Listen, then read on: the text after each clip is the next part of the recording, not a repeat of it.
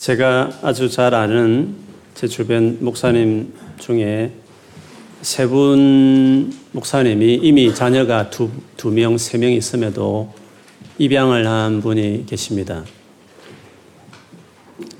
어떤 한 사모님은 다시 입양을 한 번 더 했으면 좋겠다 이런 고백을 했습니다.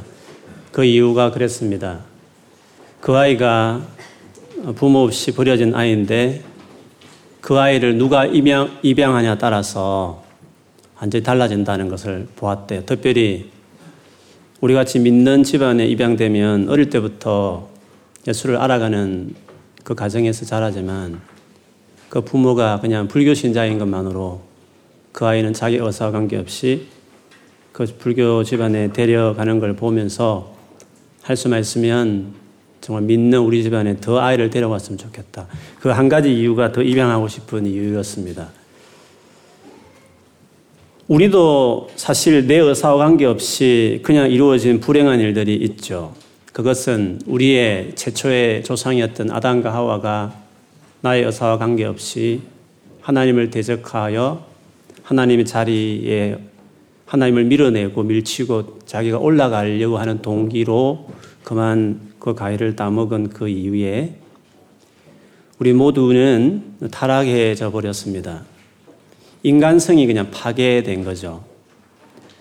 그래서 열심히 양심대로 바르게 살려고 하고 노력하지만 사회에 국가도 있고 법도 있지만 그 인간성 파괴가 너무 심각했기 때문에 본의 아니게 우리는 죄를 또 짓게 되고 죄는 언제나 나나 주변에 큰 상처를 입히기 때문에 결국 우리는 살아가면서 나의 지난 과거를 보면 지은 죄들이 있었고 또 다른 사람이 지은 죄로 인하여 내가 당한 피해도 있어서 우리의 과거는 정말 슬픔과 상처로 얼룩져 있는 부분들이 많이 있습니다. 그래서 우리 과거 중에 기억하고 싶지 않은 어둠의 부분이 많이 있죠. 그런데 그 같은 상황은 현재로 이어져서 이번 한 주간도 그리고 매일매일 삶을 보면 우리는 또제 부분에 노출되고 죄를, 죄를 짓는 어떤 사람에 의해서 내가 또 영향을 받음으로 우리의 매일매일 삶 역시도 버겁고 또 힘든 모세의 고백대로 수고와 슬픔뿐인 인생으로 채워져 가는 매일매일 삶을 삽니다. 더 안타까운 것은 우리의 미래는 더 불행하죠. 그냥 이렇게 살다 끝나면 그만일 것 같은데 우리를 만드신 창조주가 계셔서 한 번 죽지만 우리는 다 그분 앞에 서게 되고 하나님은 그냥 지나칠 수 없는 당신의 그 깨끗한 어려운 성품 때문에 우리에 대해서 그 행한 대로 심판하시는 우리의 엄연한 미래가 있습니다. 그리고 그 심판에 따라 가장 공인했게, 가장 디테일하게, 가장 정확하게 우리에 대해서 그 값을 지불하는 영원한 미래가 우리에게 있는 것입니다. 그렇게 본다면 참 우리는 불행한 내 의사와 관계없이 내 과거가 그랬고 나의 현재가 그렇게 진행되고 나의 미래가 그렇게 결정된 이 사실이 너무 가슴 아픈 일이 아닐 수가 없습니다. 우리의 사람의 타락에 대해서 많이 생각할 수 있지만 우리의 그런 범죄와 우리, 우리의 결과를 보면서 생각할 수 있는 것 중 하나는 성경의 말씀 그대로 하나님이 처음부터 우리 사람을 만들 때는 다른 것 다르게 사람은 자신의 형상, 즉 자기를 닮게 지으셨습니다. 많은 의미가 있지만 그 중에 하나는 우리에게 완전한 자유를 주셨습니다. 말 그대로 완전한 자유입니다. 그것은 하나님을 떠날 수 있는 파스빌리티도 있는 자유입니다. 우리는 결과 떠났고 떠났기 때문에 이렇게 지옥 가는 상황이 생겼기 때문에 하나님을 원망하기도 하고 혹은 깊이 생각해서 아시면서도 만드신 하나님에 대해서 블레임하기도 하지만 오히려 그것을 통해서 하나님은 진짜 완전한 자유를 줬구나. 우리 그것을 역으로 알 수 있습니다. 하나님은 전혀 원치 않는 일이었습니다.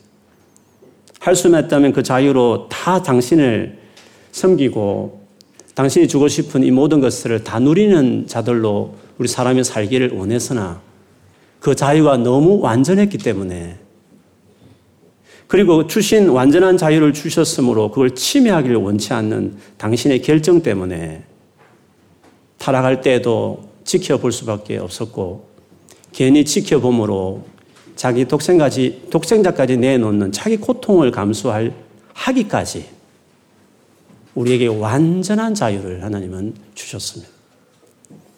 결과적으로 보면 아픔이 있지만 그 아픈 결과를 보면서 하나님은 진짜 완전한 자유를 주셨구나.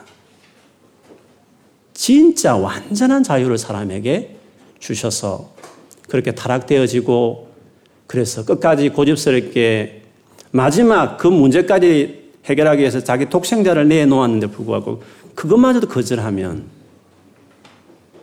가슴 아프지만 지옥 가는 거기까지 자유를 주므로 사람에게 주신 하나님의 자유는 진짜 완전했구나.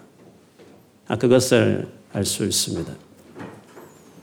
만일에 하나님이 그런 완전한 자유를 주지 않으셔서 전혀 죄를 지을 가능성이 없는 존재. 그래서 가슴 아프게도 한 사람도 지옥 갈 사람이 없는 결과를 만들어낸 존재였으면 과연 인간에게 준 그것이 진정한 자유였을까? 완전한 자유였을까? 우리는 알 수 없는 것입니다. 더구나 그렇게 해서 하나님께서 자기 독생자, 독생자까지 내놓는 결단을 했었기 때문에 하나님은 정말 당신이 희생하더라도 지옥 가는 인류를 보면서 가슴 아프지만 당신 역시도 자기 독생자를 내놓는 고통을 감수하면서까지 적어도 사람에게는 당신과 같은 완전한 자유를 가진 한 피조물을 두고 싶었다 이 말이죠. 하나님은 진짜 완전한 자유를 우리 사람에게 주셨다는 것을 지옥에 보면서 타락을 보면서 그리고 당신의 아들을 죽일 수 있는 희생이 있을 불구하고 선악과 막을 먹을 때 막지 않는 걸 통해서도 하나님은 진짜 완전한 자유를 하나님 우리에게 주시는 분이시구나. 그 모든 것들을 가슴 아픈 이야기지만 우리에게 주신 자유가 얼마나 완전한지를 하나님은 전능하셔서 관여해서 그걸 가로막을 수 있음을 불구하고 그는 독재나 전제주의로 세상을 다스리지 않고 적어도 사람에게는 끝까지 고집스럽게 그 자유를 침해하지 않고 그 자유를 보증하면서까지 아, 우리에게 우리를 대하시는구나 그것을 볼 수 있습니다. 물론 우리에게 주신 자유였고 자유가 클수록 책임감이 무겁기 때문에 굳이 하나님이 자기 아들을 희생시키지 않아도 되지만 그러나 한 가지 이유로 계산해 보면 전혀 그럴 필요가 없는 것이지만 또 다른 인류를 만드는 것이 그분으로 생각했으면 이기적으로 생각했으면 그것이 더 나은 대안이었겠지만 하나님 우리를 너무 사랑하셨기 때문에 너무 사랑했기 때문에 자기 하나밖에 없는 독생자 예수 그리스도를 이 땅에 보내시기로 이미 자유 의지를 주는 그런 인간을 만들 때부터 염두에 두셨고 안타깝게도 그렇게 되지 말았어야 되는데 그렇게 된 것을 보면서 그렇게 되어도 그냥 인류에게 그 책임을 묻고 끝나도 될 일이지만 하나님 우리를 사랑하셨기 때문에 왜 사랑했는지를 좀 더 나누겠지만 사랑하셔서 자기 한 번도 분리된 적이 없는 하나라고 고백할 만한 자기 아들을 대신 이 땅에 보내셔서 십자가에 끔찍하게 고통을 당하는 그 희생을 지불하셨습니다. 그러므로 그 처음에 부, 타락한 그것도 완전히 회복시킬 수 있는 우리가 하나도 하지 않고 그냥 받아들이면 완전하게 온 인류가 다 구원받을 수 있는 그 정도로 큰 희생을 지불함으로 우리에게 구원의 길을 다시 제시하셨습니다. 타락했어도 전혀 문제가 되지 않는 다 회복할 수 있는 기회를 또다시 하나님 편에서는 계획하셨고 그것을 이루셨습니다. 그러나 하나님은 또 고집스럽게 우리의 자유, 완전한 자유를 침해하지 않으시기 때문에 그 믿기만 하면 될 것을, 그 믿는 것을 주님은 끝까지 강요하지 않으시고 조종해서 다 믿게 하지 않으시고 마지막까지 그 믿는 것도 우리의 완전한 자유에 맡기시는.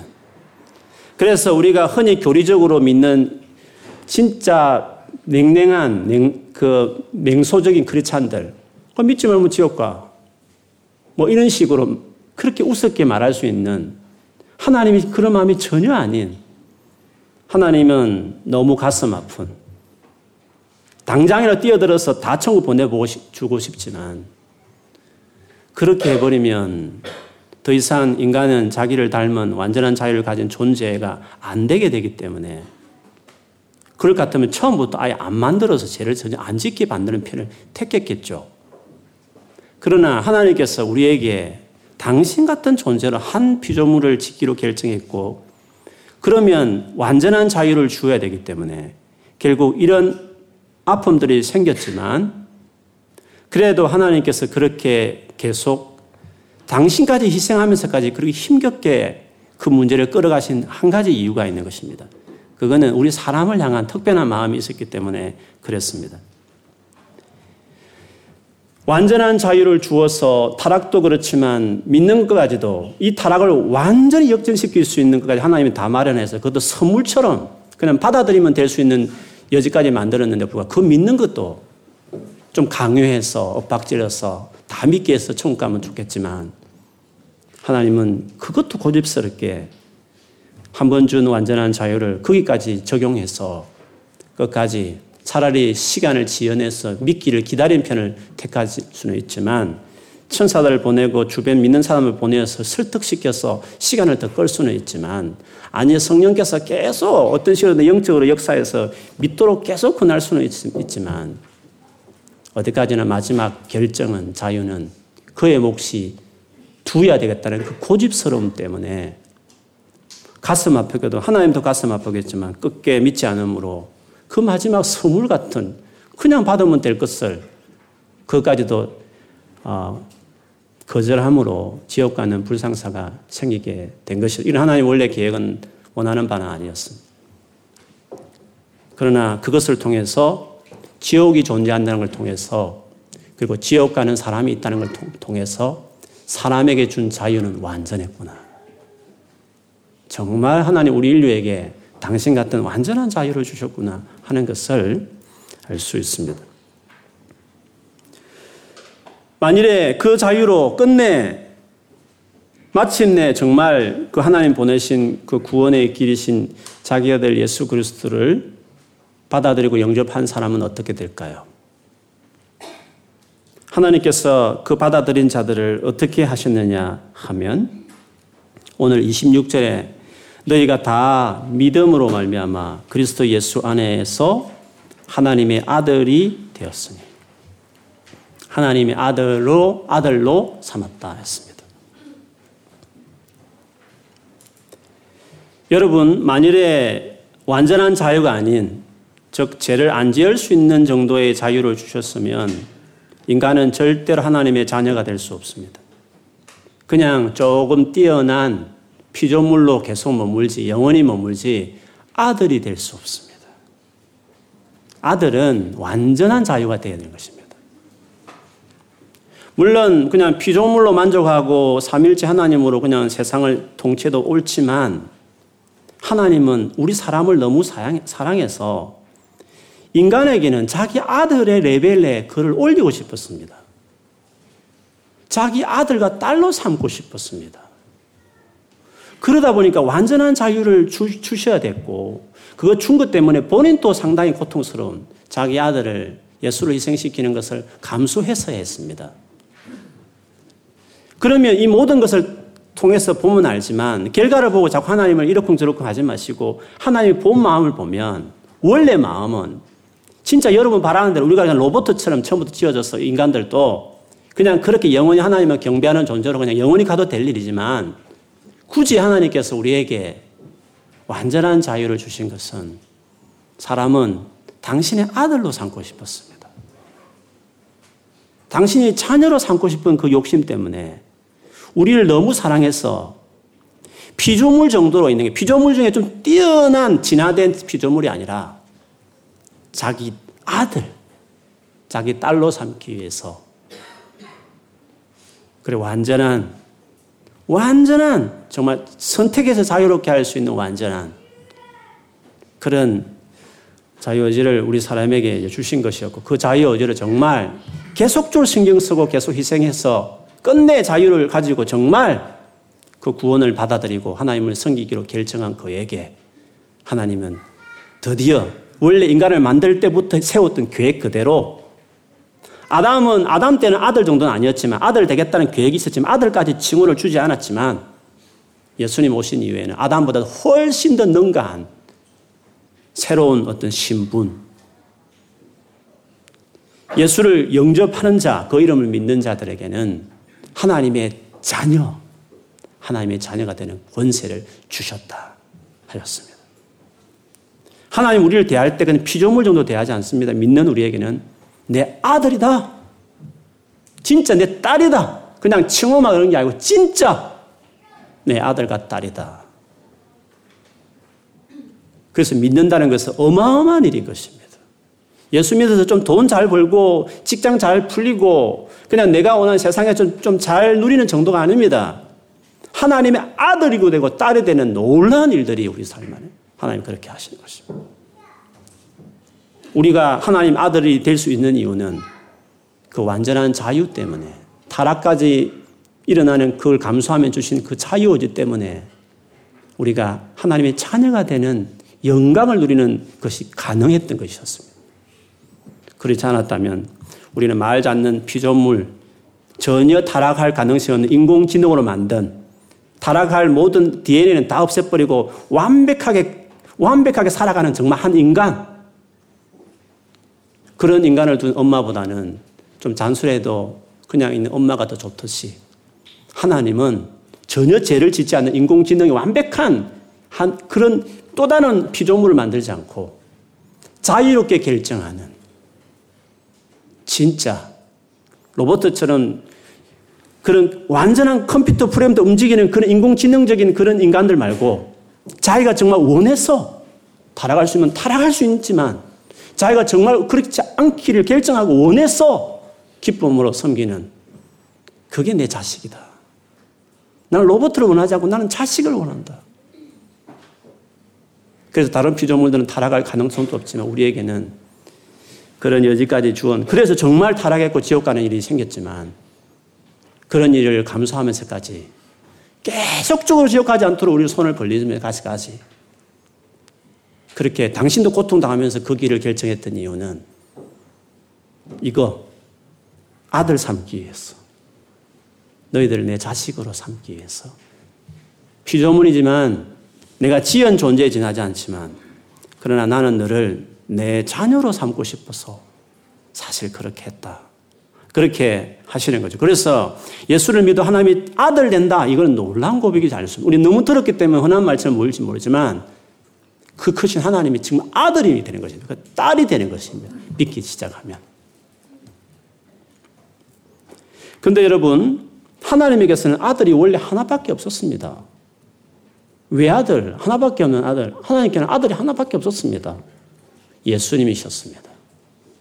그런데 예수님에게만 돌려졌던 칭호, 예수님에게만 해당되었던 그 아들의 칭호를 우리에게 주겠다는 것입니다. 그게 무슨 말입니까? 우리를 삼위일체에 참여시키겠다는 것입니다.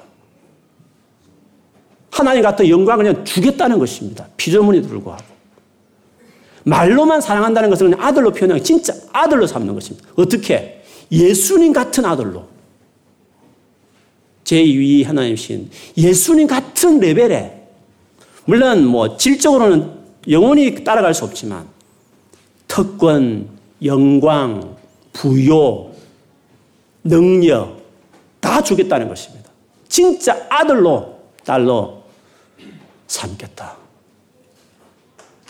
그러기 위해서 내가 완전한 자유를 처음부터 줄 수밖에 없었고 나도 힘들었지만 그 자유를 침해하지 침해할 수 없었다는 것이었습니다.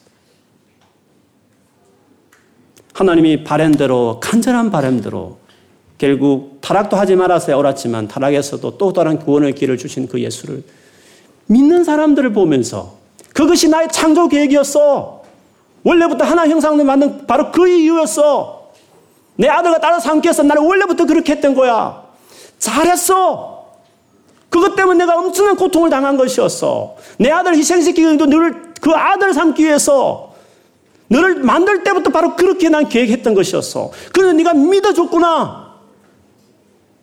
내 아들이 된 것이야. 내 딸이 원래 나의 계획이었어. 사람을 향한 나의 원래 계획이었어. 내 아들과 딸이라는 것입니다. 여러분 아들이란 말이 빈말이 아니라는 것을 어떻게 알 수 있는 성경에 많이 증거합니다. 아들이란 칭호는 조금 전에 말씀하신 예수님에게 돌려지는 칭호였습니다. 하나님은 아들이 여럿이 없었습니다. 예수님밖에 없었습니다. 그런데 그, 그 귀한 아들이라는 칭호를 우리에게 다 믿는 우리에게 준다는 것은 우리를 예수님 같이 사랑하셨고 예수님 같이 하나님과 누렸던 그 영광을 우리가 다 누리게 하겠다는 하나님의 마음이 거기에 있는 것입니다. 로마서 8장 28절 29절에 보면 우리가 알거니와 하나님을 사랑하는 자 곧 그 뜻대로 부르심을 입은 자들에게는 모든 것이 합력하여 선을 이루느니라. 그 선이 뭔지를 이어서 이렇게 말합니다. 하나님이 미리 아신 자들을 또한 그 아들의 형상을 본받게 하기 위하여 미리 정하셨으니 이는 그로 즉 예수님으로 최초의 아들의 유일한 아들이었던 그 예수님이 많은 형제 중에 맏아들이 되게 하려 하십니다. 많은 동생들을 두고 싶어 했다는 것입니다. 진짜 우리가 하나님의 아들과 딸이 된 것입니다. 그래서 세례는 뭐냐 하면 27절에 세례를 받은 자는 그리스도로 옷 입었느니라. 세례를 받는다는 것은 예수를 믿기 때문에 받는 거 아닙니까? 믿으면 어떻게 됩니까? 예수 그리스도 옷 입는다. 우리가 예수님이 되는 것입니다. 예수로 옷을 입는다는 것은 예수님이 되는 것입니다. 예수님이 아들이고 나도 아들이니까 예수님처럼 되는 것입니다. 예수님 옷 입었다 하는 것은 어떤 의미? 예수님의 모든 것이 나의 것이 됩니다. 아담과 하와가 그 완전한 자유로 결국 하나님을 벗어나는 길을 택했고 그래서 우리는 망가졌고 그 망가진 것으로 우리의 과거에 많은 아픔들이 있었으나 지금도 아픔을 계속 경험하고 있고 앞으로 미래는 더 불행이 기다리고 있는 우리의 상황이었으나 예수께서 중간에 개입하심으로 우리의 과거의 죄와 그로 말미암아 생겼던 수많은 상처들을 예수님이 십자가에 죽으심으로 역전시켜 버리는 것입니다.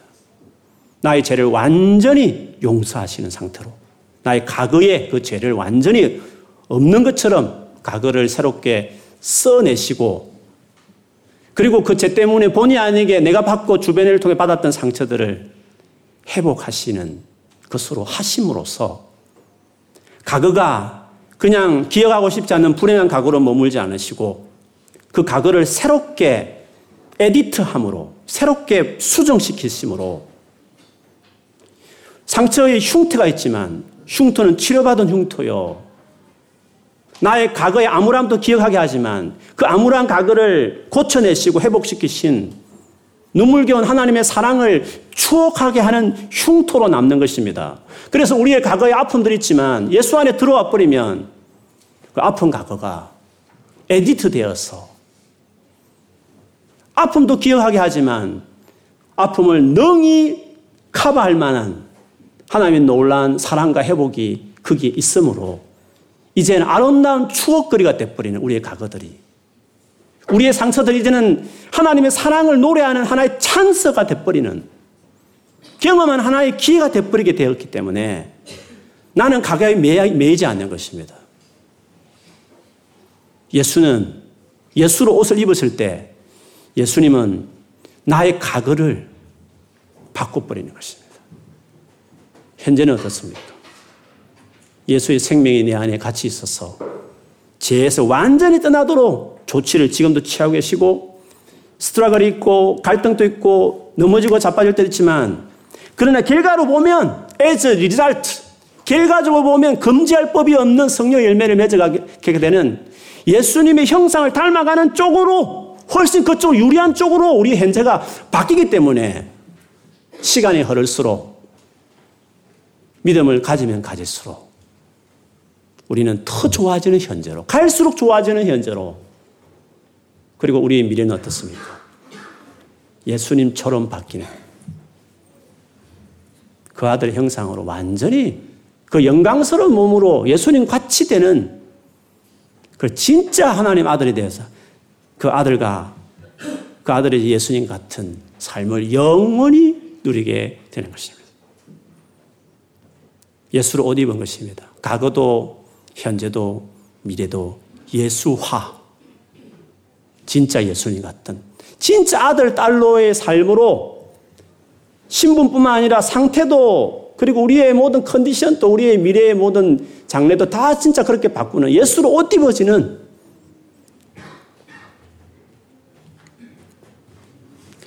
오늘 그래서 29절에 너희가 그리스도의 것이면 아브라함의 자손이요 약속대로 유업을 이을 자 유업 상속 상속을 받는 것입니다. 하나님의 정말 상속. 상속은 천국도 그 중에 하나죠. 하나님 것을 다 누리는 것입니다. 우리가 정말 자식이 말만 자식이 아니라 진짜 자녀가 그것이 우리의 미래입니다. 우리를 기다리고 있는 우리의 미래입니다.